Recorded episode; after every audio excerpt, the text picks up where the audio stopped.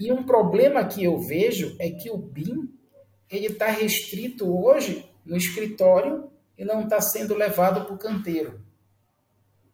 Né? Então, nós estamos projetando em BIM, nós estamos fazendo o planejamento em BIM 4D, nós estamos fazendo a, a parte de 5D, orçamentação do BIM, daí parou. Depois que chega no RP, parou o uso do BIM. Então, hoje há uma dificuldade de levar esse BIM para o canteiro. A Alça Fácil está com esforço para levar esse BIM para o canteiro também.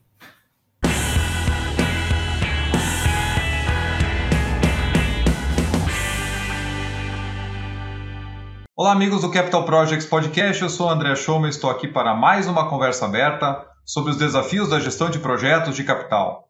Nós sabemos que o processo de orçamentação de qualquer projeto é um processo desafiador, muito detalhado e de muita responsabilidade. Né? Podemos contar com boas bases e com bons sistemas para nos apoiar nessa tarefa é fundamental para que a empresa possa prosperar e chegar a projetos realmente de custos mais próximos da realidade, né? Ninguém quer chegar lá no final e ter, ter prejuízo ou ter muito trabalho no meio do caminho que depois você acaba se perdendo nos processos de controle e assim por diante. Para falar um pouquinho mais sobre esse tema, eu tenho a honra de receber aqui hoje o Antônio Fácil. Ele é CEO do grupo Orça Fácil, empresa que contém a Orça Fácil e a Orça Fácil Prime, dois softwares focados no orçamento de obras pequenas, médias e de grandes empresas e também em órgãos públicos. Fácil é formado em sistemas da informação e pós-graduado em administração e negócios e atua também como mentor no projeto Mentores do Brasil e também como jurado na Startups Weekend. A Orça Fácil hoje tem mais de 180 mil usuários e o time da empresa passa de 80 pessoas. Antônio, muito obrigado por aceitar o convite aqui do Capital Projects Podcast.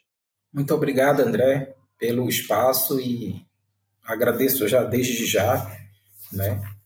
Estamos aqui para responder as principais dúvidas e perguntas. Estou muito ansioso para essa conversa, que eu sei que a gente tem bastante coisa para para conversar, né? A, tanto você como a empresa, né? Suas histórias se misturam e tem muita coisa bacana aí que o nosso público, tenho certeza, quem não conhece vai curtir conhecer.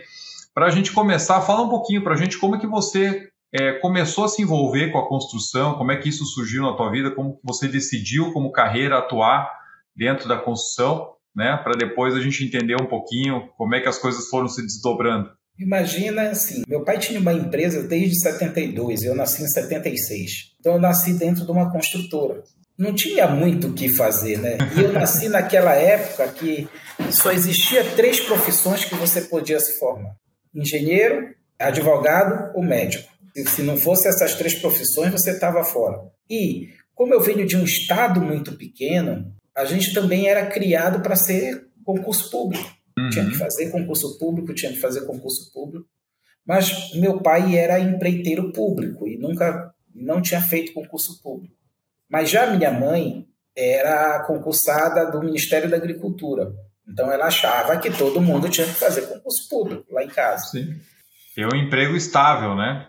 É um emprego muito estável. Só que Acontece que com 17 anos, o meu pai, eu, eu com 17, 16 anos, meu pai falece. E aí ficou assim as coisas mais difíceis para a gente, porque meu pai era o esteio disso. Uhum. Eu tinha uma dificuldade a mais porque eu ficava doente e ninguém sabia por quê, era do nada. Mas depois de alguns anos eu descobri o que era. Aí a minha mãe ficou, olha, tem que fazer concurso público, tem que fazer concurso público. E aí eu fazia as contas, né? Eu digo, pô, mas se eu fizer concurso público, eu tinha que ser no mínimo um desembargador, um, um ministro da, ministro do, do, do, STF, porque se for para ganhar o que eu quero, eu vou sair preso da Polícia Federal. Fiquei pensando nisso, assim, aí eu disse, não, não vou fazer concurso público. Não. Brincadeiras à parte, assim, uhum. colocar rotina, para mim, é muito complicado. Não sou um cara que gosta de ter rotina. Como todo empreendedor, eu não sou um cara Sim. que gosta de ter rotina. Então, o concurso público me mataria por essa rotina. Uhum. E acabei, é, com a morte do meu pai, indo ajudar meu irmão na empresa que ele deixou. Só que, tipo assim, era um caos a empresa. E por que era um caos? Porque a uhum. gente não recebeu nada de dívida que o governo pagasse para a gente e a gente tinha que pagar os funcionários e não, não conseguia pagar os funcionários. Olha porque só. a gente não recebia, com a morte do meu pai, o governo falou que não ia pagar mesmo, que a gente era muito menino para receber eh, dinheiro.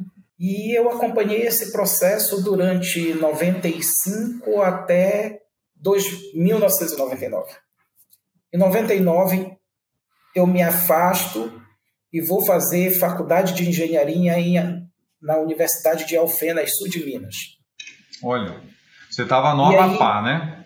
Antes. Em, não, eu saio, eh, eu saio Sim. do Amapá, uhum. a minha família toda lá, e vou para Alfenas fazer faculdade de engenharia civil. Eu já estava. Lembra que meu pai morreu, eu tinha 16 anos, então eu já cheguei atrasado. E pegou uma época super difícil, porque ali de 95 até 99 o mercado da construção penou demais, né? Na época de mudança de plano, juros muito altos. Então, né, realmente foi um período bastante complicado. Sim, e aí eu me afasto e vou fazer engenharia civil no sul de Minas.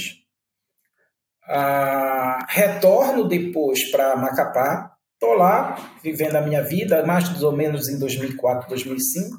Eu tenho uma ideia de fazer um software de orçamento. Meu irmão me ensinou orçamentação, porque infelizmente na faculdade de engenharia hoje não se estuda mais orçamentação e planejamento de obra.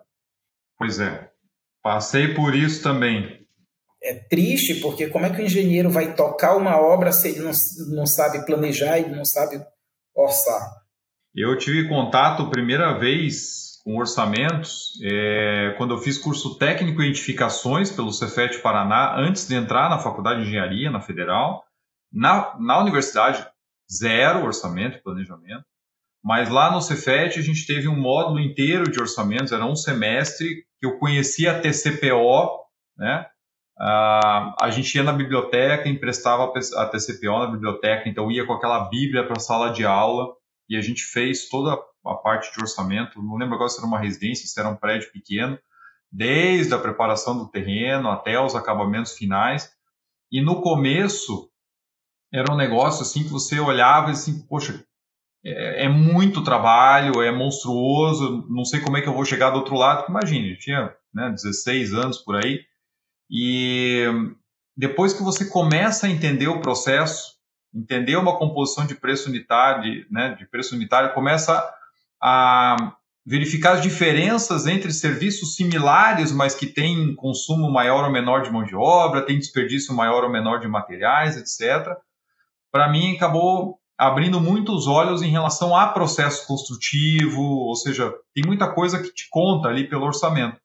E como você falou, depois eu fui para a faculdade, já contei essa história aqui no podcast, a gente entra para ser calculista, né? calculava estrutura em madeira, em aço, né? concreto armado, túnel, ponte, prédio, etc. E aí você não vê gestão de projetos, não vê orçamento, não vê planejamento, não vê CAD. É, hoje mudou um pouquinho, mas o foco continua ainda sendo cálculo de estruturas, né? Então, realmente é uma, uma área que a gente precisa atuar muito mais na base e, com certeza, isso ajudaria muito mais os profissionais hoje em dia. Na verdade, não mudou muito, não, porque aqui eu, eu tenho um filho fazendo engenharia, uhum. eu tenho o que a gente, a gente, brinca, a gente é uma startup, então aqui tem os Orsa Kids, que são todos os alunos que estão fazendo faculdade que trabalham aqui. Legal. Aí eles mesmos se autodenominaram, fizeram um grupo chamado Orsakids, é por isso que a gente brinca que eles são os Orsakids. ah, e eles fazem engenharia, arquitetura, etc. Não tem em nenhum dos dois orçamento de obra e planejamento. Olha. Entre diversas faculdades que eles fazem aqui. Então, é, não mudou muito essa situação, mesmo em 20 anos para cá, né, André? É. Aí é bem, bem complexo. Mas ele estava comentando, né, que começou a pensar que, poxa, preciso desenvolver alguma coisa ou há espaço para atender uma, uma necessidade que eu tenho e não estou encontrando uma solução. Como é que foi isso? Isso acontece o seguinte, eu, a empresa do meu pai era focada em público, não em privado. Uhum. Então, eu pegava um software que fosse da época, qualquer, aí a gente, cara, RM Orca, que depois foi adquirido pela TOTOS, é, Volare, Cipom, é, os softwares que na época existiam, Tico, é, entre outros, a gente usava. Eu pegava qualquer software desse e eu tinha que fazer o orçamento dentro do, do, do software para agilizar uhum. Na busca de composição, etc. Tal. Mas no relatório em Excel eu tinha que adequar as normas. Porque, por exemplo, é, muita gente não sabe que existe toda uma legislação por trás do público que você tem que seguir. E os softwares, eles olhavam o privado. Eles nunca ah. pararam para olhar, não, vamos fazer a orçamentação para público. Uhum. E aí eu tinha que reamarrar as fórmulas todas no Excel. E era um trabalho assim complicadíssimo também, porque tudo bem que eu só reamarrava as fórmulas, mas de qualquer maneira eu tinha que fazer. Pois é. Ah, dava muito trabalho, porque eu fazia num software e dizia, não, isso aqui é um trabalho, como diz o meu filho, não é de Deus. Porque eu já faço num software o software não, não me atende plenamente, e aí eu ligava para o software que eu, que eu comprava, perturbava, perturbava, perturbava. Aí ninguém queria fazer. Eu disse, pô, aí tem um mercado que, cara, se eu tenho esse problema, todo o mercado da construção civil que gera esse problema tem. E, uhum. e, o engraçado é que não é pouca gente, André. Na época, era 30% gira em torno da orçamentação pública. Olha só. E 30% a gente está falando em valores absolutos, porque se a gente for falar em valores reais, em money, chega a mais de 60% financeiro obras públicas. Uau! Não tinha ideia. É, porque imagina o seguinte: ah, eu construo um prédio. Um prédio é 20, 30 milhões.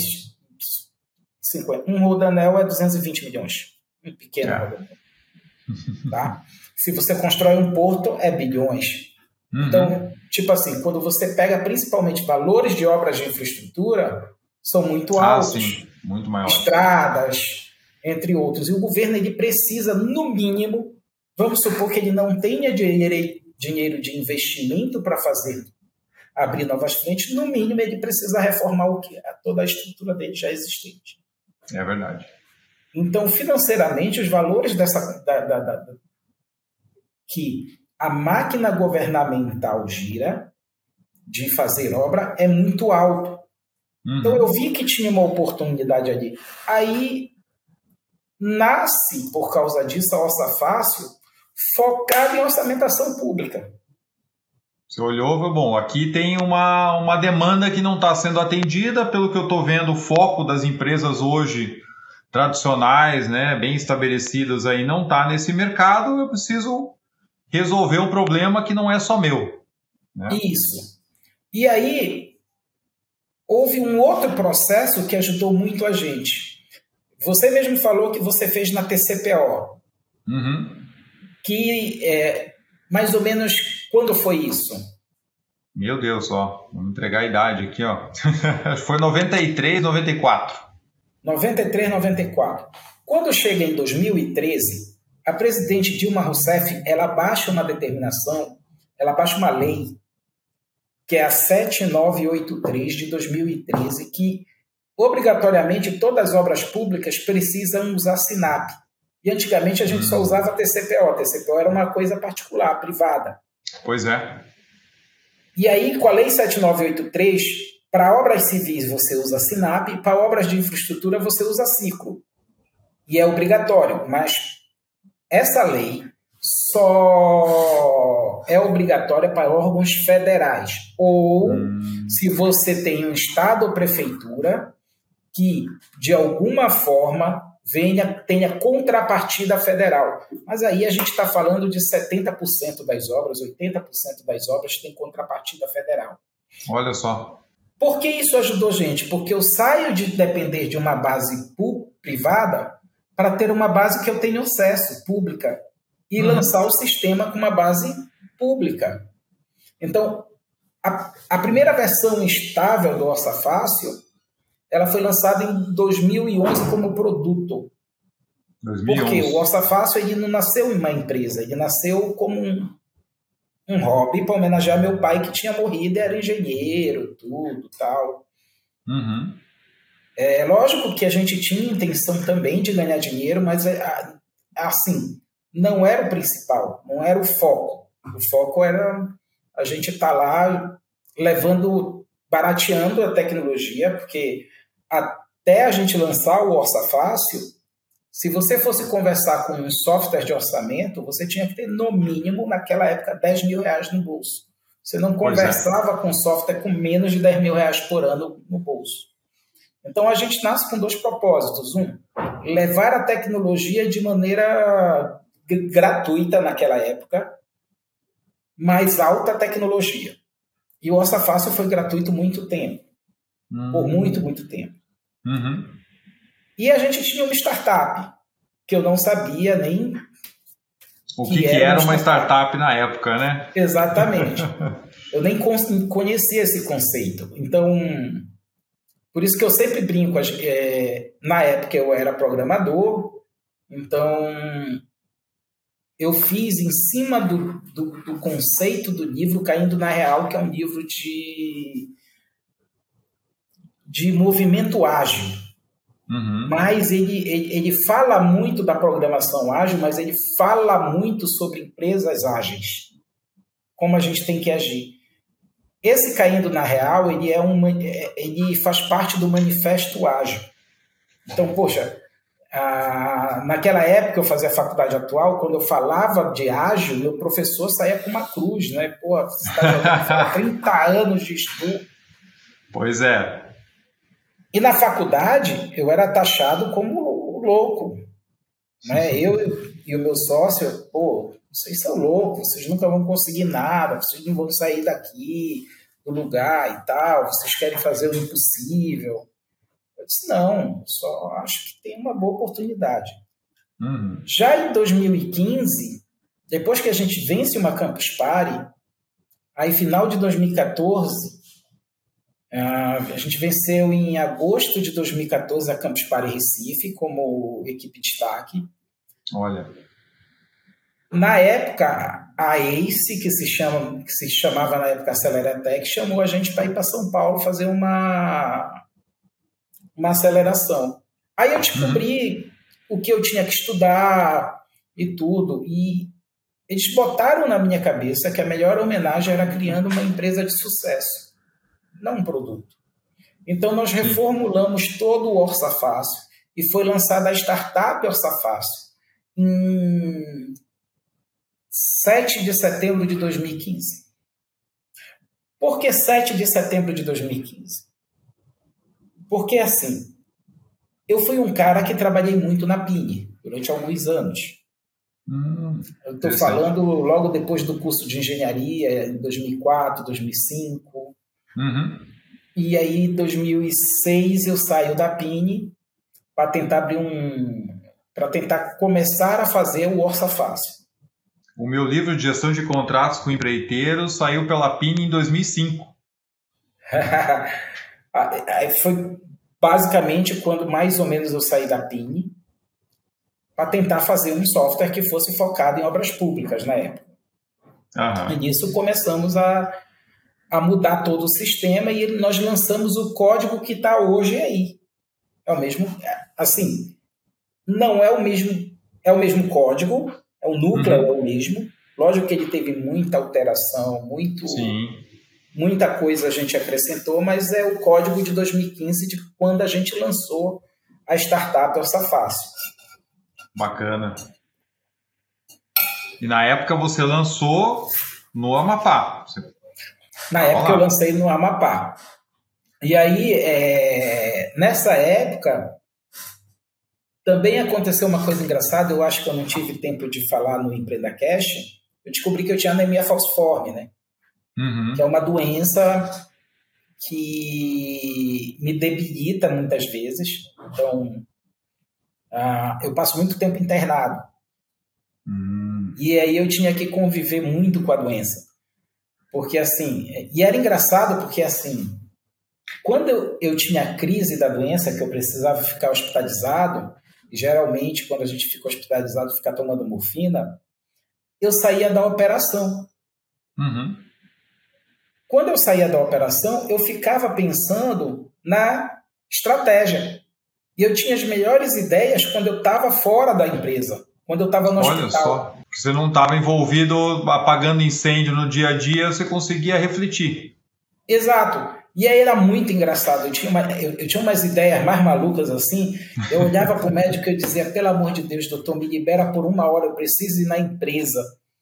Olha e o doutor me liberava, assim, bem perto de tomar o remédio. Eu ia, eu ia para a empresa correndo com a mão no, no gel, com tudo, só que Uhum. bem protegido para não infeccionar. Chegava na empresa, desenhava todo o processo que eu queria novo e voltava para o hospital. Olha só. Aí, ah, outra coisa que a gente depois começou a fazer é levar a empresa para dentro do hospital.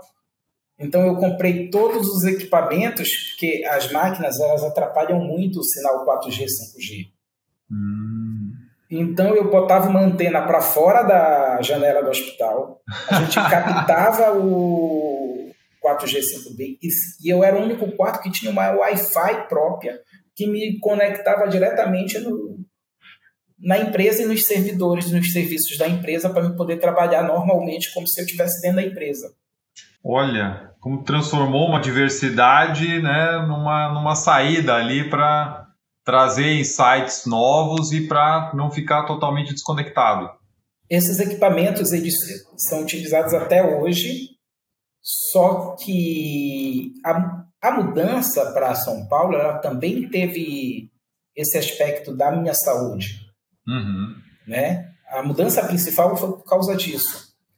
Faz muito tempo que eu não, não entro em crise de anemia, porque aqui eu consigo controlar mais, eu consigo ter um acesso a, a saúde melhor.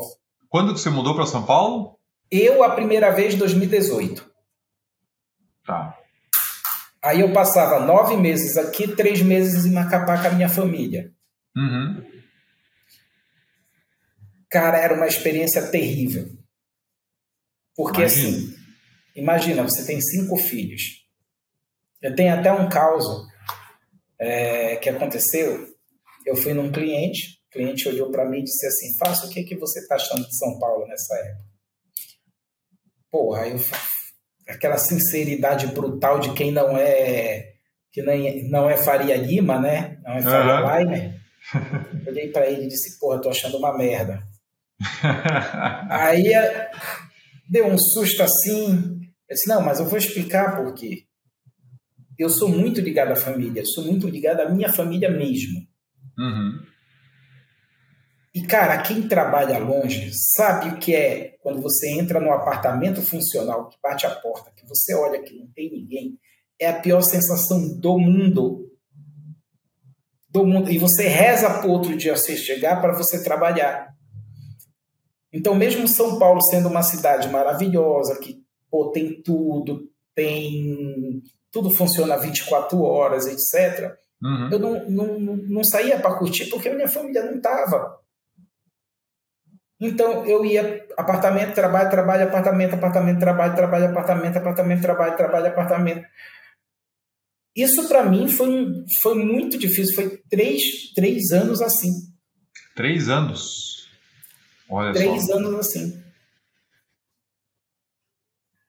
E a mudança ocorreu porque foi no meio da pandemia, o pessoal começa a pandemia em março, aí um dia antes de fechar o aeroporto, meu sócio me liga e diz assim: é melhor você voltar, que vão fechar tudo.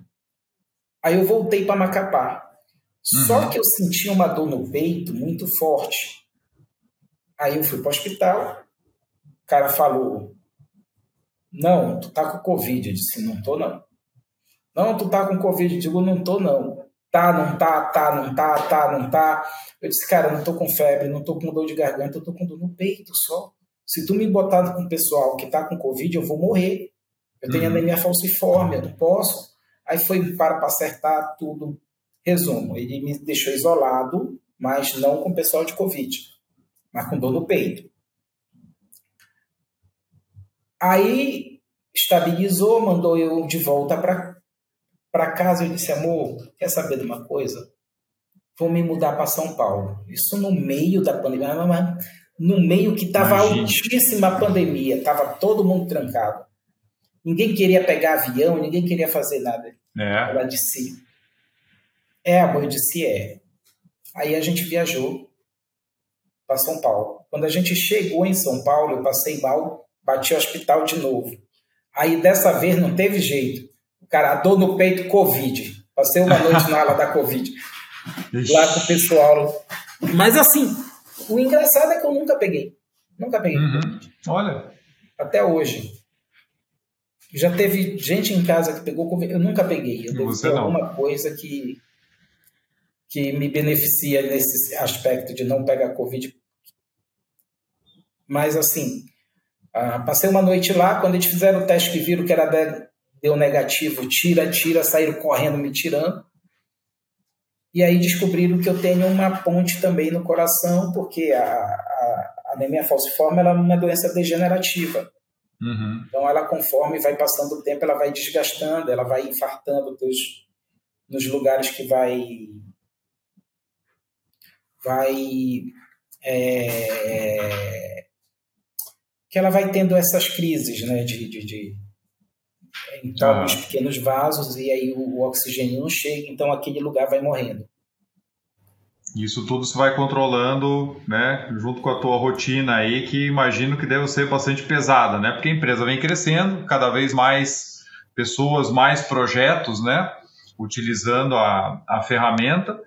E como é que foi esse amadurecimento do produto? Desde a hora em que você lança algo com base naquilo que você tinha como necessidade, né, enxergando aquele mercado, e daqui a pouco você tem a chegada de mais e mais usuários e se tornam milhares e continua crescendo. E aí imagino também que o suporte começa a pipocar no sentido de, poxa, tem isso, preciso daquilo. Como é que foi esse processo de amadurecer o produto? Então, a primeira pessoa contratada foi para suporte, que eu já não aguentava mais. Eu, assim, eu conseguia atender sete pessoas ao mesmo tempo e dar treinamento sem olhar a tela. Olha, de tanto que fazia. Era, e, e era eu se, se pedirem para me fazer isso hoje, eu acho que eu não consigo. Eu respondia às sete pessoas no chat e dava um treinamento. Aí chegou uma hora que realmente ficou muito pesado. A primeira contratação veio o Irã, foi o primeiro funcionário da Orça Fácil, para fazer o Uhum. suporte e me ajudar. E aí eu já ficava mais nas vendas e o Irã mais no suporte.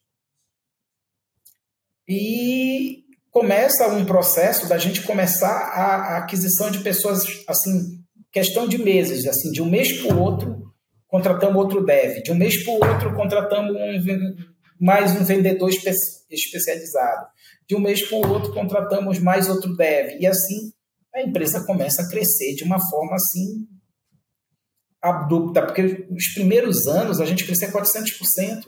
Isso foi a partir de quando? Mais ou menos começou A partir a de 2016. 2016.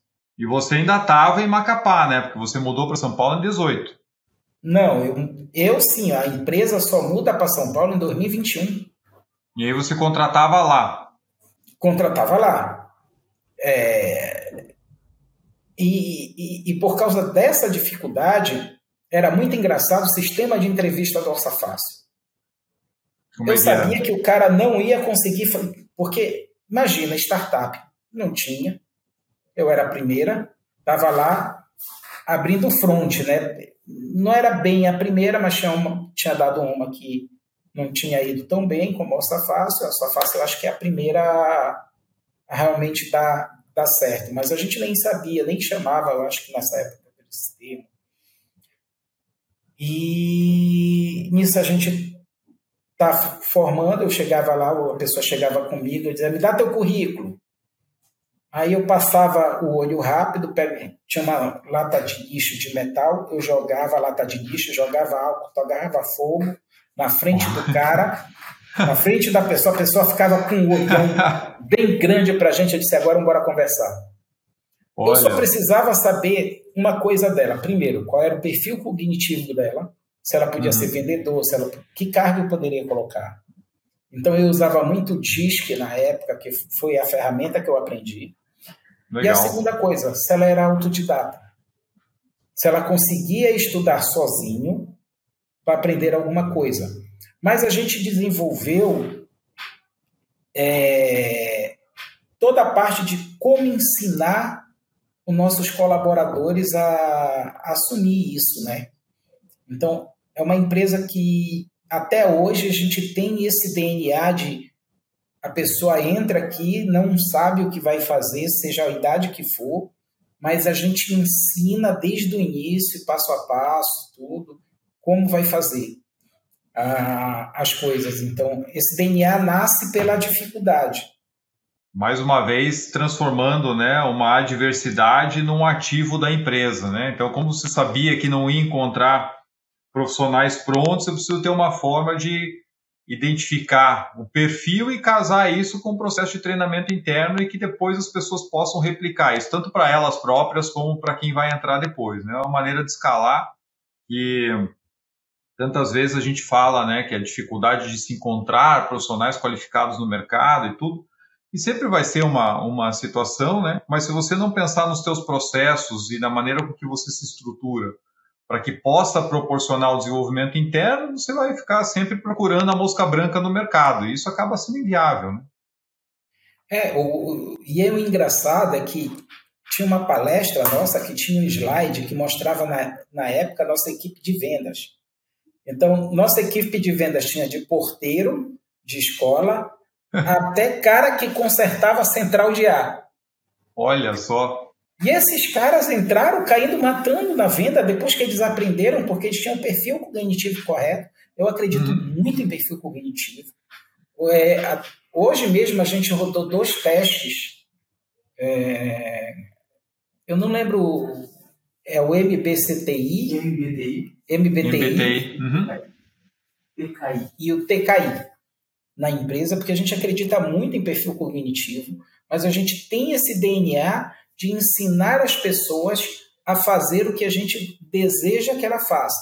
Lógico, é, tem head que sabe dar feedback, tem head que está com uma dificuldade a mais, e aí a gente tenta ajudar. Hoje a gente tem o Edson Poyer na coordenação da operação, que é um braço direito.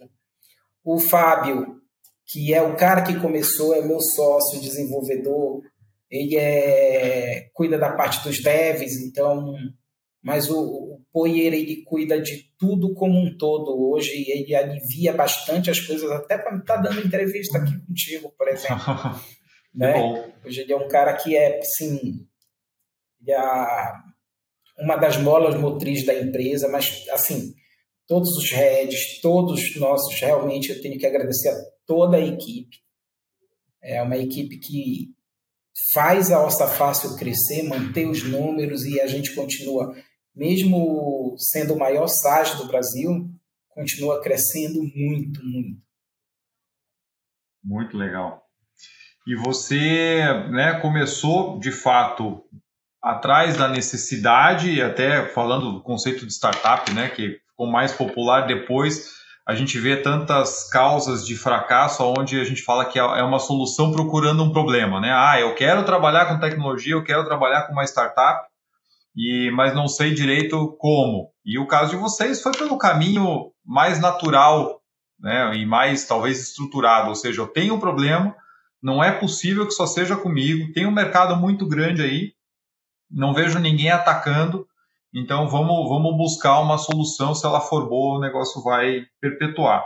E aí essa fase de crescimento que continua, né, como você falou muito com esse DNA de desenvolvimento, que, que apesar de ser uma característica de empresas que estão inovando, que estão buscando coisas é, é, além daquilo que tem no mercado, não é uma coisa nada fácil de se, de se atingir, é um desafio constante. E aí, em paralelo a isso, o nosso mercado passa por uma transformação muito grande. A gente hoje fala muito de o uso do BIM, é, as ferramentas cada vez mais especializadas na parte de design, na parte de projeto. Então, tem ferramentas específicas para a parte hidráulica, ferramentas específicas para a parte elétrica, para estrutura de aço, estrutura de concreto e assim por diante. E a hora que a gente fala de fazer o orçamento, ele é o catalisador disso tudo, né? Tanto o planejamento físico como a orçamentação, você precisa ter ali inputs e elementos que vêm de todas as disciplinas para que faça sentido aquela construção, né, daquela estimativa de custo.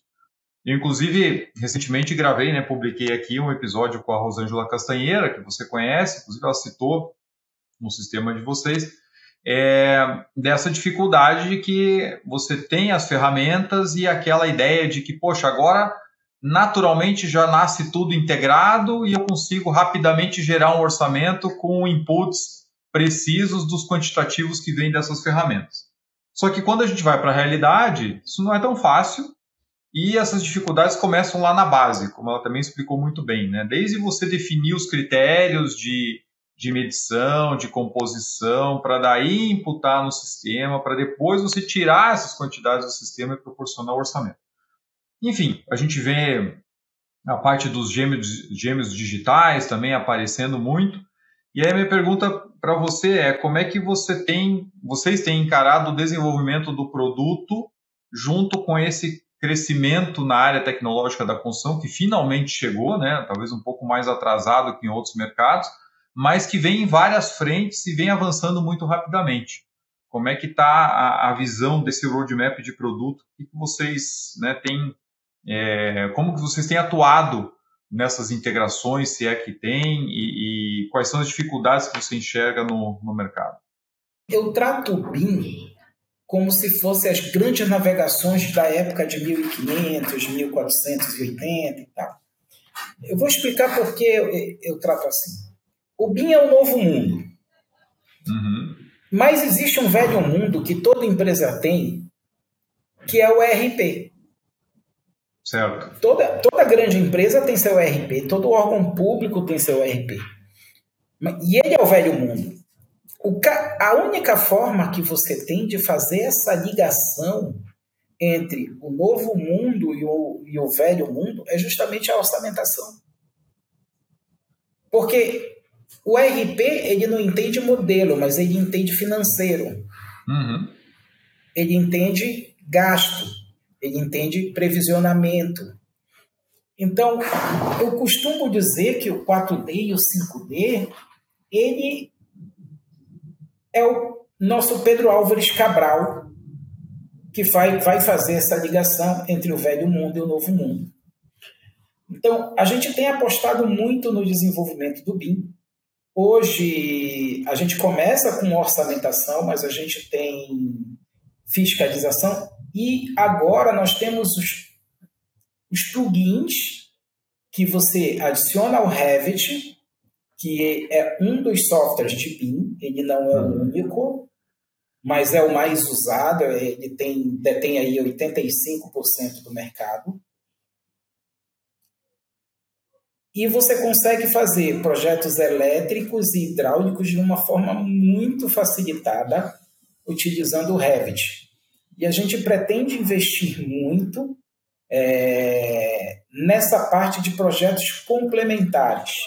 A gente vê que tem muito pouco player no mercado para o Brasil de projetos complementares.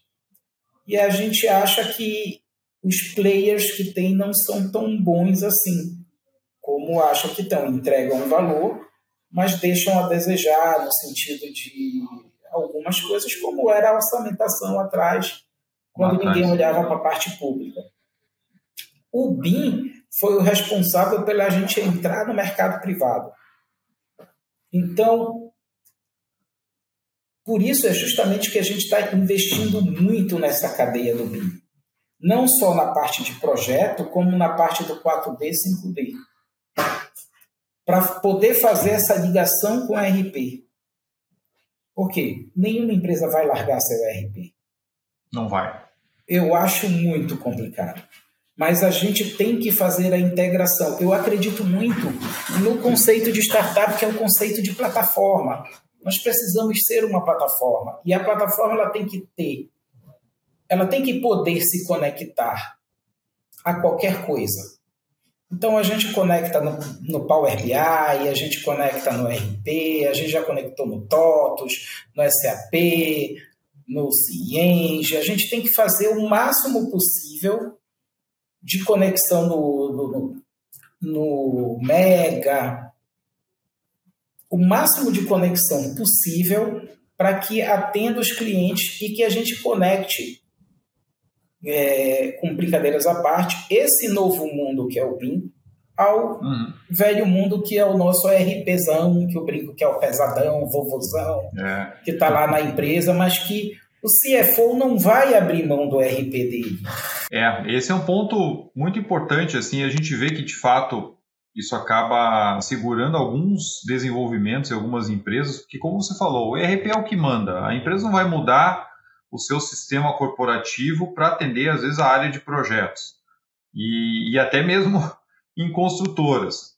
Eu trabalhei um tempo em uma empresa que a gente fazia desenvolvimento de projetos, tinha operações também, e aí a limitação também era o ERP, e a gente ficava sempre naquela, poxa, a gente precisa de algum sistema para nos ajudar, tanto na parte de planejamento como na parte de orçamento.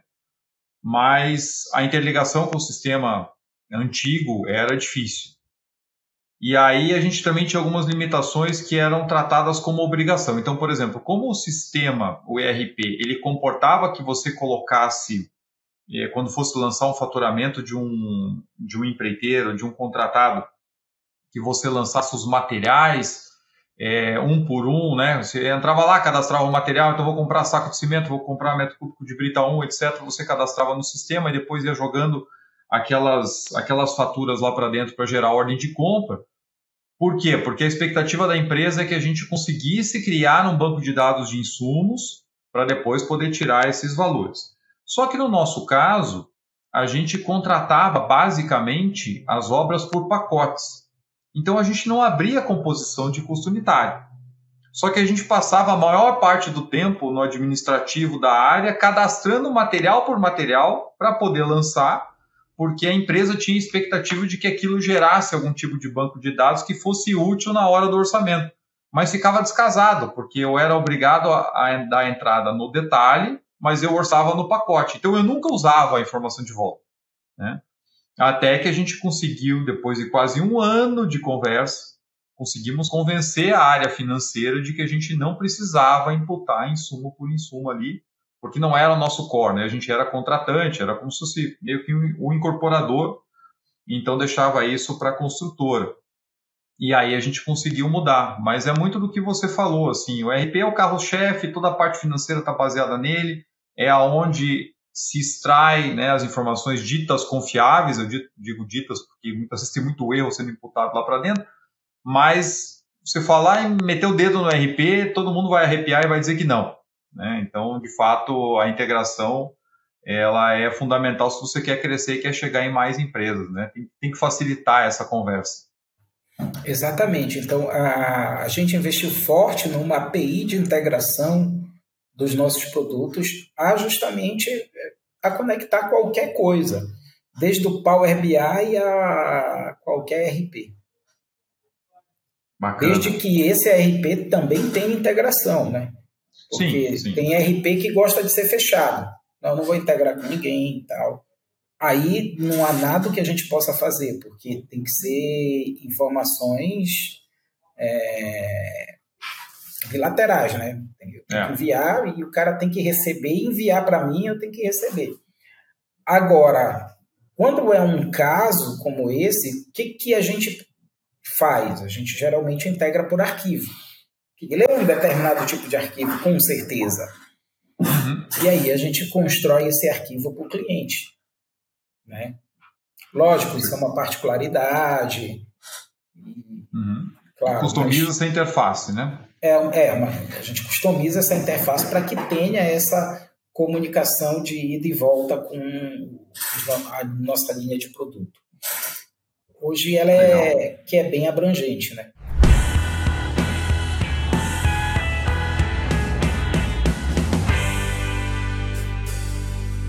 Meus amigos, nós sabemos que a alocação de capital é uma das formas críticas de traduzir a estratégia corporativa em ações. Mas alocar e realocar capital dentro de um portfólio de investimentos sempre é um grande desafio ainda para a maioria das empresas. Para trazer maior eficiência a esse processo, a Prosper desenvolveu o Teams Ideas, uma solução completa de gestão estratégica de portfólio de investimentos que adota as melhores práticas de gestão de CAPEX para garantir a governança, transparência e alinhamento estratégico ao portfólio. Desenvolvido por uma empresa com mais de 29 anos de experiência no mercado corporativo, a Prosper já foi reconhecida pela Microsoft por seis vezes consecutivas como um dos melhores parceiros da América Latina em soluções de gestão de projetos e gestão de portfólio. O Teams Ideas é a solução adotada por grandes empresas no Brasil e no mundo. E você pode conhecer mais sobre essa solução clicando no link aqui na descrição desse episódio.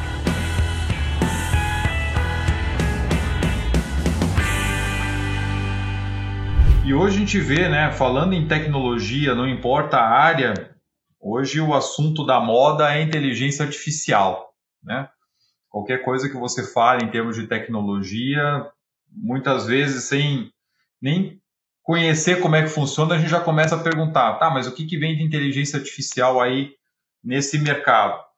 Falando em orçamentação especificamente, é uma área que eu, né, estando de fora, já consigo ver uma série de é, oportunidades, porque você trata com um banco de dados muito extenso, né? Você tem condições de trabalhar diferenças entre regiões, comparar consumos, enfim, você tem uma base de dados muito grande se você estiver operando direitinho, né?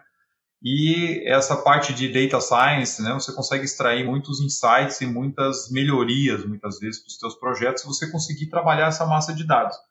Como eu falei, muitas vezes a gente tem, até um, um ex-sócio meu falava, né, que muitas empresas têm um bando de dados, né, e não um banco de dados, porque tem um monte de coisa ali, tem um monte de lixo, tem um monte de, na parte de orçamentação, critérios diferentes, aí quando você puxa referências de projetos anteriores, você não consegue usar como comparativo, porque cada um usou o critério né, específico para aquela situação e não pensou no processo em si.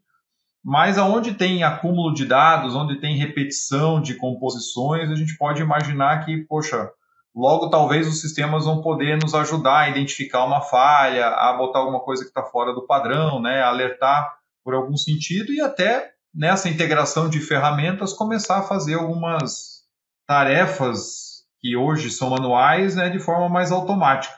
Como é que vocês estão vendo esse mercado daqui para frente? Bom, é, lá em 2019, a gente chamou como parceiro para a gente tentar desenvolver uma AI. Na verdade, a gente queria usar o Watson da IBM. Na época, estava uhum. na moda o Watson, 2018, mais ou menos, 2019. Pô, todo mundo queria usar o Watson, Watson, Watson. E eu tinha feito a aceleração da Startup Farm junto com os executivos da IBM.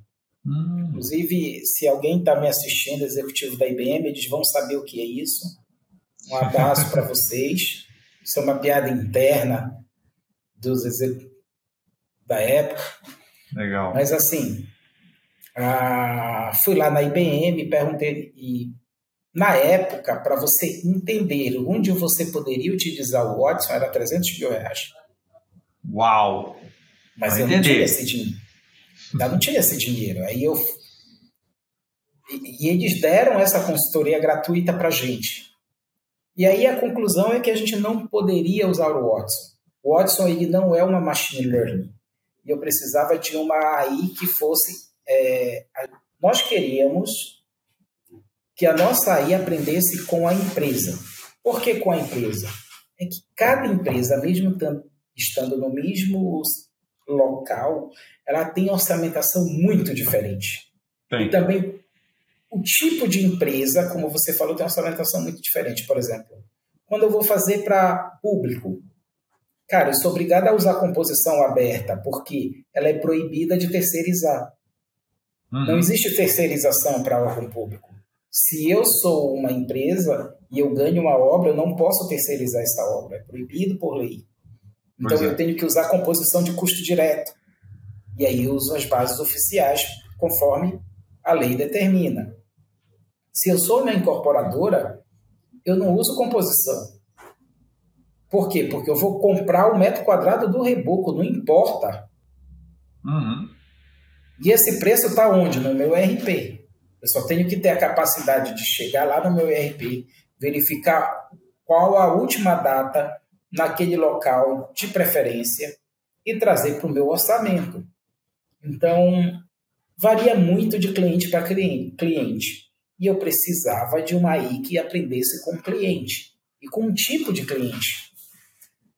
Aí nós começamos a desenvolver um projeto chamado Mary, que era o projeto que se tornou Sofia, que é Sistema Orçafácil de Inteligência Artificial. Hoje a Sofia ela é um serviço à parte, ela é um eu posso conectar ela com qualquer software, inclusive. Ela deixou de ser algo. E isso é um processo que faz parte da internacionalização da empresa. Tá?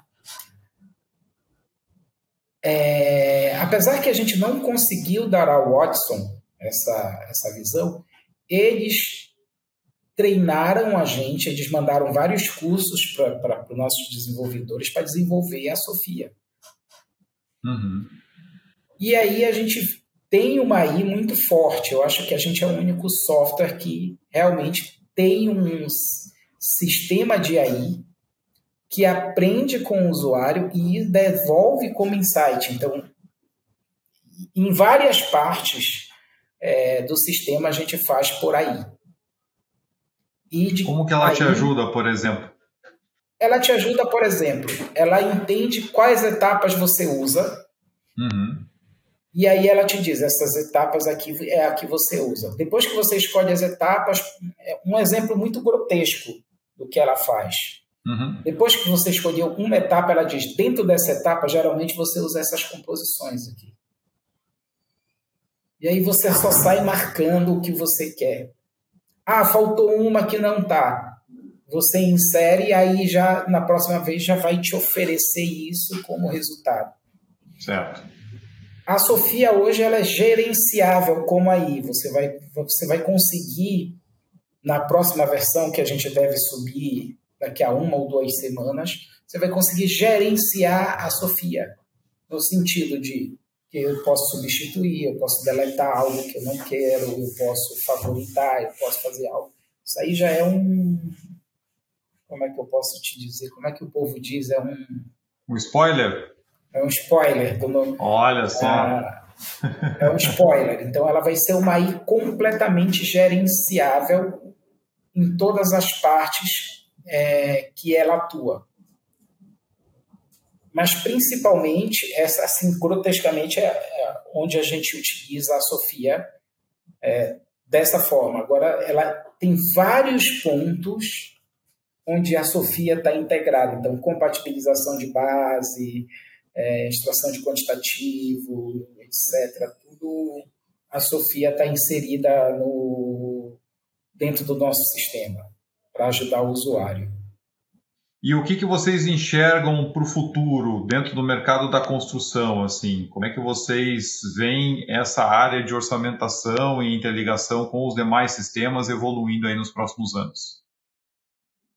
Eu, eu, eu acredito assim que o uso do BIM vai ser cada vez maior, porque existe a lei que os órgãos públicos até 2027 têm que ser obrigatórios estar 100% no BIM. Uhum. Acho que não é obrigatório, mas é tipo assim, é como se fosse. Tá?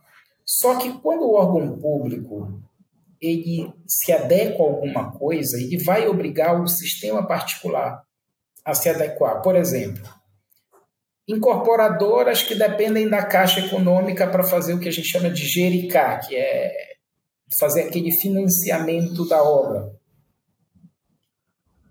Tempo, a Caixa não vai aceitar se não for com os BIM. A mesma é. coisa o Banco do Brasil, a mesma coisa a Prefeitura, a mesma coisa. Então, vai haver uma corrida em direção ao BIM muito forte. Uhum. Entendeu? um conselho para as empresas, para quem está fora do BIM, comece o mais rápido possível para você não estar tá no meio dessa corrida que pode ser que falte fornece, falte profissional adequado para é, fazer você entrar corretamente no uso do BIM é. na hora que for essa corrida. Com certeza vai faltar, porque hoje já falta, né? Hoje já é, falta. Hoje já falta. E, e, e, tenha cuidado também, porque tem muito picareta no mercado. A gente é. vê aquela, aquelas coisas assim, aprenda Revit em duas horas. Nossa, sonho! É, aprenda, é, pô, é a mesma coisa que dizer, aprenda a falar inglês em uma hora. É, duas horas. É. é lógico que você não vai conseguir isso nunca. E BIM não é programa, não é ferramenta. As pessoas confundem muito com ferramenta. BIM é processo. É. BIM é processo. Eu tenho que ter um processo muito bem estabelecido para dizer que eu uso BIM. Não é, ah, eu comprei o Revit e agora eu estou no BIM. Não, você está fazendo 3D. É. E nem o 3D do BIM, você está fazendo literalmente o 3D da edificação. Se não tiver informação, é, não é uma é maquete eletrônica só. É uma maquete eletrônica. Então, tipo assim, uh, tem que ter cuidado na hora que você escolhe esse profissional para lhe auxiliar na empresa. Sozinho você vai conseguir? Não, não vai conseguir. Que é um processo complicado. Toda mudança de processo ela é traumática para a empresa. Uhum. Eu já fiz várias mudanças de processo em empresa, eu sei como é. O pessoal que está acostumado com CAD vai gritar, vai dizer: ah, mas eu sou mais rápido no CAD, e é verdade. Quem acha que vai para o BIM, que vai ganhar velocidade, não é assim. O BIM, ele justamente você vai planejar mais para não ter problema na hora de fazer a sua obra. Exato. O cara que promete que ah, eu vou automatizar o uso do BIM aqui, você vai fazer o que você fazia em três meses e vai fazer em um, está mentindo. Porque a, a proposição é o inverso. Não, a gente vai passar planejando, mas na hora que nós formos executar a obra, essa obra tem 99% de certeza que não vai dar errado. Vou dar um exemplo de alguns dados que foram passados. Obras em, na, em Santa Catarina que usaram um BIM, somente 7% tiveram aditivo. 7%? Somente 7% das obras tiveram aditivo. Olha só. Então, quer dizer, você vai planejar melhor, você vai perder mais tempo no planejamento da obra, botando informação, fazendo, verificando se tem, se você tem algum problema de interferência, etc. E aí sim, na hora que você vai para a obra, você vai com uma expertise muito maior, conhecendo muito mais a obra. É. E um problema que eu vejo é que o BIM ele está restrito hoje no escritório e não está sendo levado para o canteiro. Né? Então, nós estamos projetando em BIM, nós estamos fazendo o planejamento em BIM 4D, nós estamos fazendo a, a parte de 5D, orçamentação do BIM, daí parou. Depois que chega no RP, parou o uso do BIM. Parou. Então, hoje há uma dificuldade de levar esse BIM para o canteiro. Ela está fácil, ela está com um esforço para levar esse BIM para o canteiro também. Bacana. É o caminho, né? Porque a gente fala tanto que o sucesso, né? O segredo, que não é segredo para ninguém, é justamente a integração. Você mesmo acabou de comentar, né? Você traz ferramenta, uma ferramenta de orçamentação, inclusive com apoio da inteligência artificial, que está interligada com sistemas em BIM para você melhorar a qualidade do orçamento do teu projeto, mas por outro lado, na realidade, você vê muitas, né, em muitos locais o teu o, o ganho que você teria de planejamento não está sendo comunicado na fase de execução, que é justamente o que você está tentando modelar antes. Então a gente continua tendo processos muitas vezes descolados, achando que só uma troca de ferramenta ou poxa, não, treinei todo mundo agora em Revit assinei o Orça Fácil, então agora meus projetos vão sair dentro do custo, meus projetos vão estar belíssimos. E na verdade, quando a gente, eu até brinco, né, que quando a gente começa a falar de problema de construção, a gente vai andando para trás até chegar no momento que os continentes estavam juntos. Porque tudo começa no processo, né? Como é que a equipe está estruturada, quais são os processos que você vai utilizar para que ali você porte, conhecimento e ferramentas de maneira integrada para que a tua, o teu planejamento e a tua execução seja uma coisa só. E aí você realmente potencializa esses ganhos, né? E não aumenta o descolamento de realidade, né? Trabalhar como você falou. Faço tudo dentro do meu sistema aqui dentro do escritório, chegou com o meu custo e meu planejamento no ERP, dali para frente a obra continua sendo feita da, da mesma forma. E eu cheguei a passar por situação até da gente estar tá, né, numa outra empresa nesse esforço de tentar trazer o BIM para dentro, e aí no convencimento dos fornecedores que faziam projeto e execução, e chegava em pontos aonde tinham determinados fornecedores que falavam assim, olha, por conta do prazo eu vou te entregar o projeto em CAD, a gente constrói e depois eu vou BIMar o projeto. Ou seja, eu pago alguém que conheça a ferramenta para fazer o 3D para você compatibilizado, para te entregar como as-built, né? Mas assim, cara, eu, eu não quero a maquete eletrônica, né? Eu quero olhar isso antes para compatibilizar minha metálica com pré-moldado, com o, feito em loco, com instalações, etc, porque senão eu vou sofrer na execução. Eu não quero ter o projeto depois. É, eu quero ver a construção virtual para saber se, por exemplo, eu estou fazendo é, o baldrame antes da fundação, eu quero ver, eu quero verificar se tem algum problema na hora que eu botei a ordem da execução. Então, quer dizer, é. isso é tudo muito importante. E aí a gente fala tanto em, em conseguir melhores estimativas de custo e muita coisa vai nascer da tua incompatibilidade de escopo e de erros de projeto depois acaba estourando lá no orçamentista, né? Poxa, ah, você errou de novo, né? O cara, poxa, qual que é a base de engenharia que eu tinha para poder fazer minha estimativa? Não, é, é, o orçamentista, coitado, ele sofre bastante. Eu sei porque eu fui orçamentista por muito tempo. Pois é. a gente chega o orçamento, eu tenho pouco tempo para fazer, eu geralmente faço final de semana, levava os orçamentos no final de semana para casa para poder concluir meus trabalhos. Então, por tudo isso, o Orça Fácil nasceu. Então, coisa que demorava duas semanas para me fazer, eu passei a fazer quatro horas. Então, por tudo isso, é, é, era isso que eu queria trazer. É, e quero trazer ainda alta tecnologia pelo um preço que seja justo, pelo preço mais barato que a gente consegue entregar isso para o cliente. Essa é a filosofia da Orça Fácil.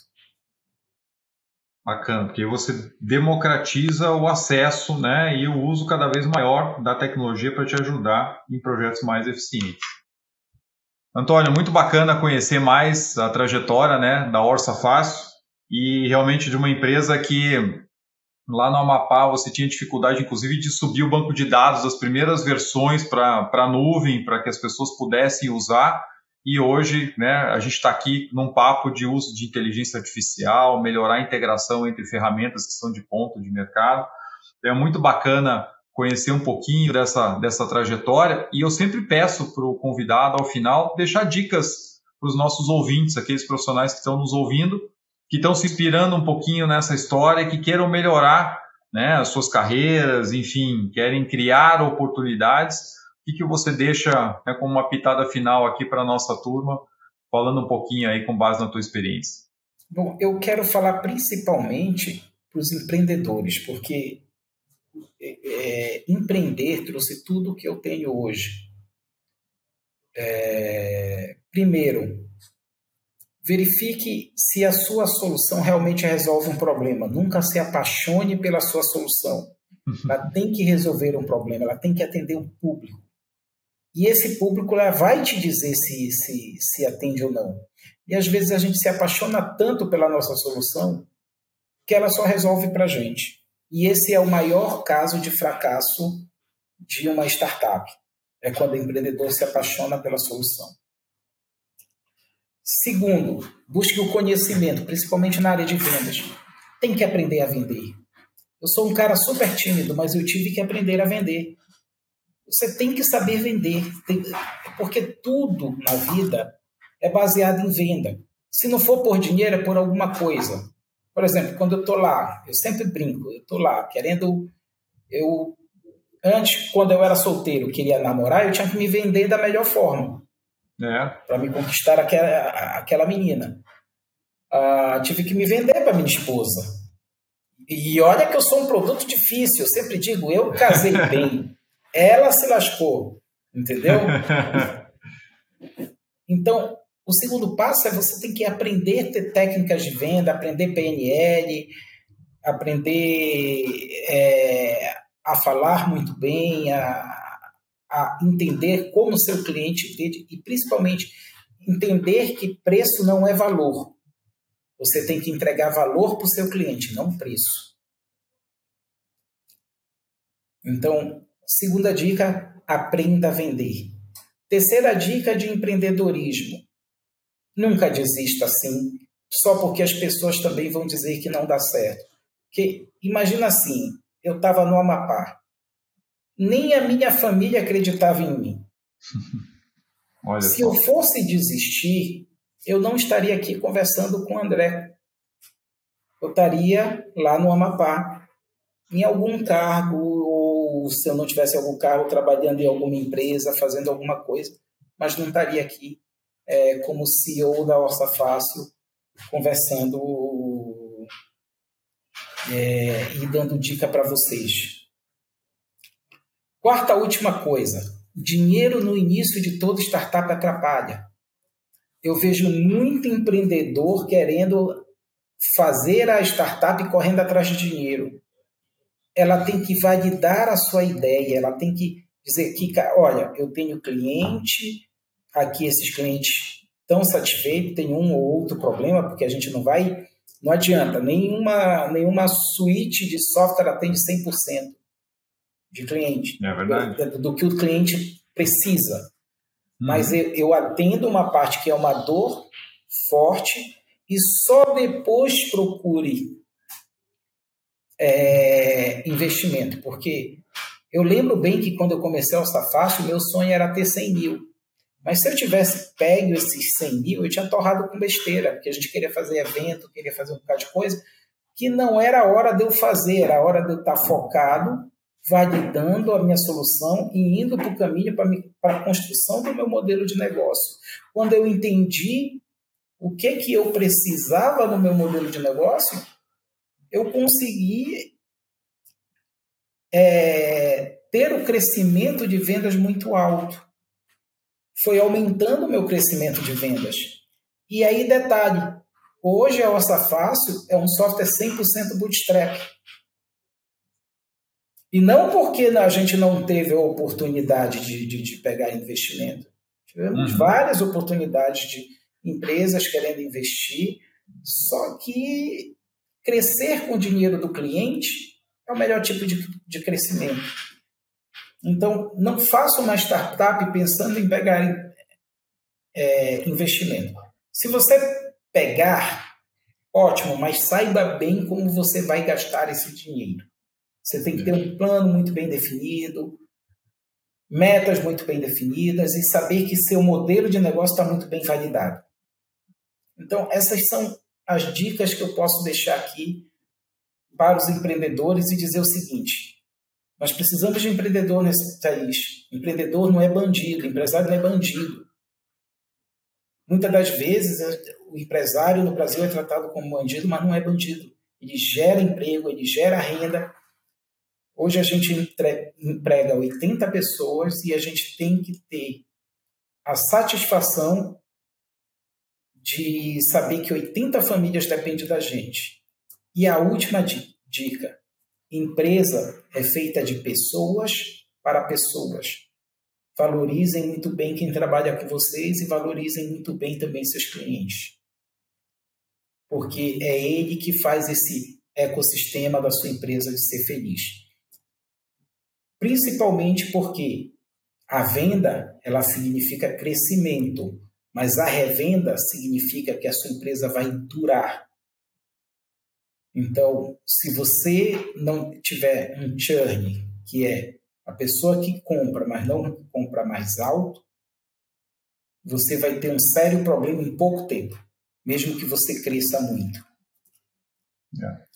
É. é esse o recado que eu gostaria de deixar aos futuros empreendedores aqui que o André alcança.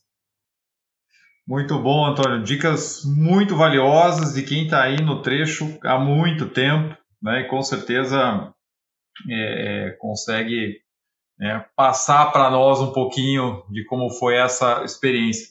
Mais uma vez, um grande prazer contar contigo aqui no Capital Projects Podcast. Muito obrigado. Eu que agradeço, André. Muito obrigado. Maravilha. Pessoal, olha só, né? Que aprendizados importantes aqui com o Antônio. Eu estava aqui fazendo a minha listinha das dicas que ele deixou no final e são coisas para a gente né, é, ter sempre na mente em qualquer projeto, em qualquer trabalho, porque a gente ou está empreendendo ou está intraempreendendo. Quem trabalha com projeto é um empreendimento atrás do outro, mesmo que você seja empregado fixo dentro de uma empresa, cada esforço né, é, traz um resultado muito significativo ou pode trazer problemas muito significativos para aquela organização.